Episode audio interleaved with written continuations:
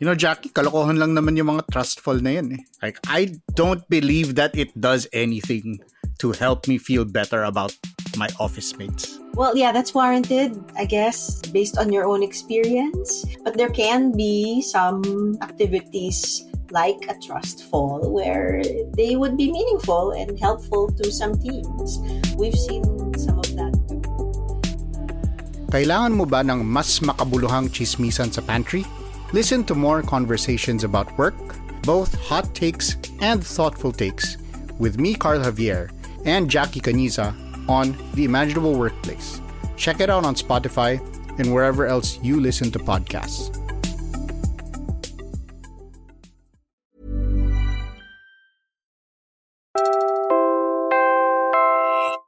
You're listening to Puma Podcast. Kakaiba sa patakaran ni Duterte nung nakaraan na friend yung China, reluctant siya sa US. Ngayon baliktad eh. Parehong malaking bansa ito, parang kawawa ang ating maliliit na mangisda. Lumalala ang ating pangamba ng mga mangisda na nagre-resulta ng kahirapan ng mga mangisda dahil sa halip na mangisda doon sa mas maraming isda, hindi na lang sila pumupunta at nagtitiis sila sa municipal water na kung saan kakaunti ang nahuhulin. I'm Bella Perez Rubio, Puma Podcast. In this episode of Teka Teka News, we pass the mic to Filipino fisherfolk. They tell us how President Bongbong Marcos's West Philippine Sea policy affects them.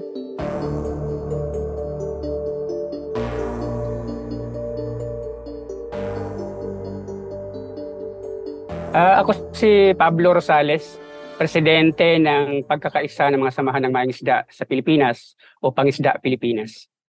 Pangisda is a nationwide group of fisherfolk looking to defend the country's fishing grounds.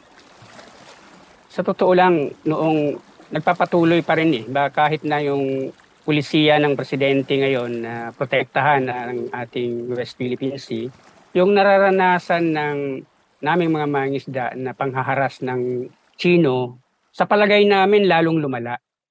China's incursions on our territory have become increasingly aggressive and more frequent as President Marcos Jr. strengthens security ties with the U.S. In their attempts to block resupply missions, they have issued several radio challenges to our ships in our territory. Government vessels are not allowed to enter. To avoid miscalculations, leave and keep foul. Otherwise, They've pelted Philippine vessels with water cannons and have even caused collisions. Here's Defense Secretary Gilbert Tedoro speaking after a collision between a Philippine military vessel and Chinese ships in Ayungin Shoal in October 2023. The President called a special command conference this morning of the National Security and Defense Cluster in order to be briefed and to give his guidance on the latest violation by China of the sovereignty of the Republic of the Philippines. The Philippine government views the latest aggression by China as a blatant violation of international law. China has no legal right or authority to conduct law enforcement operations in our territorial waters and in our exclusive economic zone. We are taking this incident seriously at the highest levels of government. The same incident caused US President Joe Biden to say this a few days later. I want to be clear. I want to be very clear. The United States defense commitment to the Philippines is ironclad. Any attack on the Filipino aircraft vessels or armed forces will invoke our mutual defense treaty with the Philippines. But it's our fisher folk who bear the brunt of the danger, and more often than not, they face it alone. Here's Pangisda Pilipinas President Pablo Rosales again. Nitong mga nakaraan lang, may binangga ng mga mangisda malapit sa Baho de Masinloc at patay ang apat. Ito yung mga nararanasan na dati, pero kakaiba ito ngayon dahil dati tinataboy-taboy ka lang, sinisinyasan ka na huwag kang papasok sa Baho de Masinloc. Ngayon hinahabol ka na eh. Kapag nagpumilit ka, talagang tutugisin ka, hahabulin ka papalayo. On October 2, 2023, a crude oil tanker registered in the Marshall Islands rammed into a Filipino fishing boat, killing three crew members on board.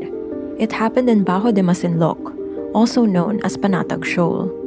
It's a traditional fishing ground for several countries and forms part of the West Philippine Sea.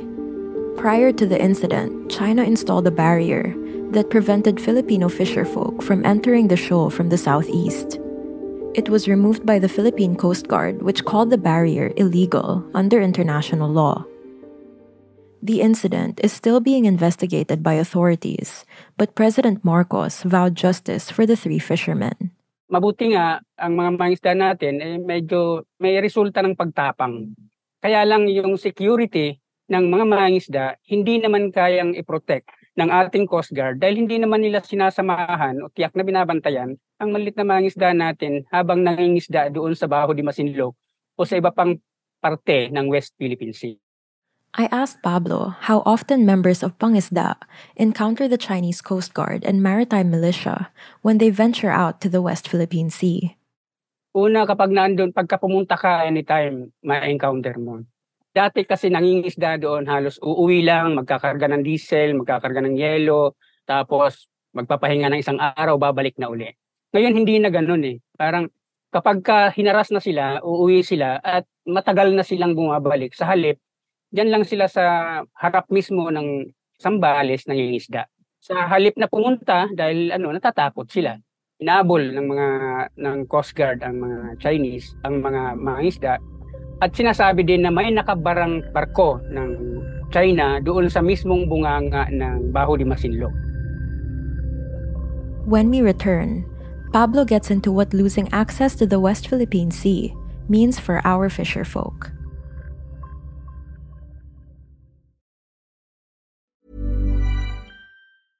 I'm Sandra, and I'm just the professional your small business was looking for. But you didn't hire me because you didn't use LinkedIn jobs. LinkedIn has professionals you can't find anywhere else, including those who aren't actively looking for a new job but might be open to the perfect role, like me.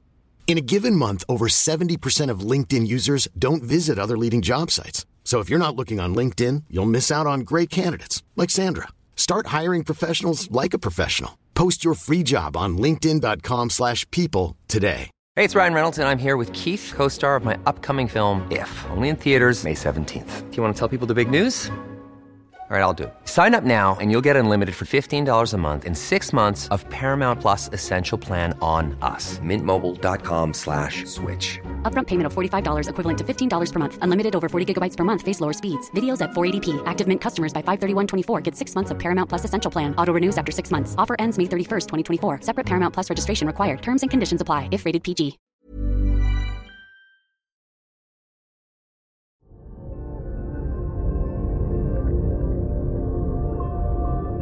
Kaya kami pumupunta sa napakalayong bahaging yun ay dahil nakakahuli kami ng isda.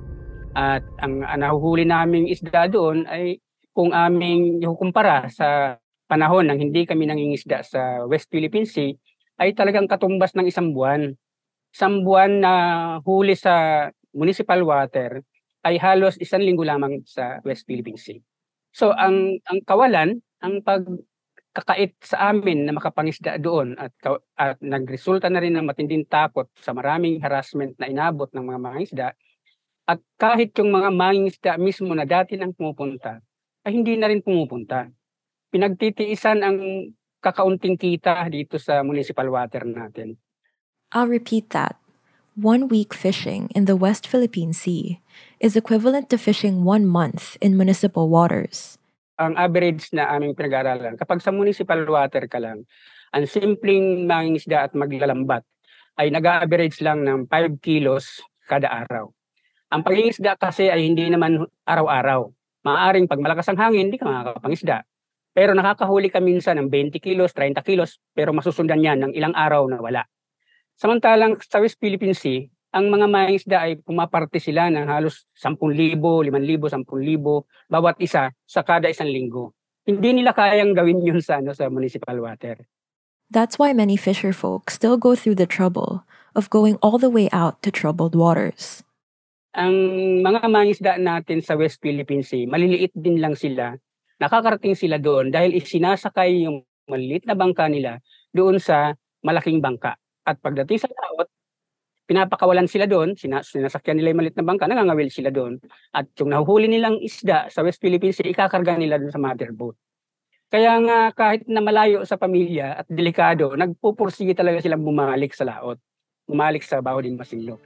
Kumpara sa napakalaking gastos sa municipal water, gasolina, yelo, tapos kakaunti lang naman ang mahuhuli mo. Kung kaya mayroon talagang naglalakas loob na pumunta pa rin sa West Philippine Sea, yun nga lang, yun ang inaabot ng iba namin mga kasama na hinahabol, tinatakot, at sa malala pa ay baka mapatay.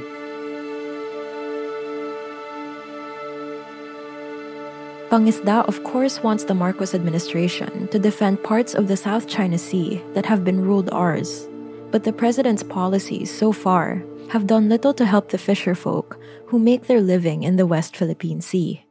If anything, they're in more danger and are even more anxious to venture out, even if many of them have no choice but to go. Ang tanging lang sinasabi, o ligtas na kayo, pumunta na kayo sa laot, pumalaot na kayo. Hindi naman assurance yung sabihin matahimik na at ligtas na. Pati nga Coast Guard at saka Coast Guard natin, Coast Guard ng China, nagpapatentero sa laot eh, naghaharangan. So, itong mga senaryong to ay hindi nakakatulong sa muling pagbalik ng kumpiyansa ng mga mangisda na pumunta sa laot. Ba, andyan ang Bureau of Fisheries and Aquatic Resources na dapat nag-assert ng kanyang karapatan at naggigiit na protektahan itong mga malit na mangisda at samahan sa laot para matiyak na mayroong security ang mga mangisda. Pero hindi, hindi ito nangyayari.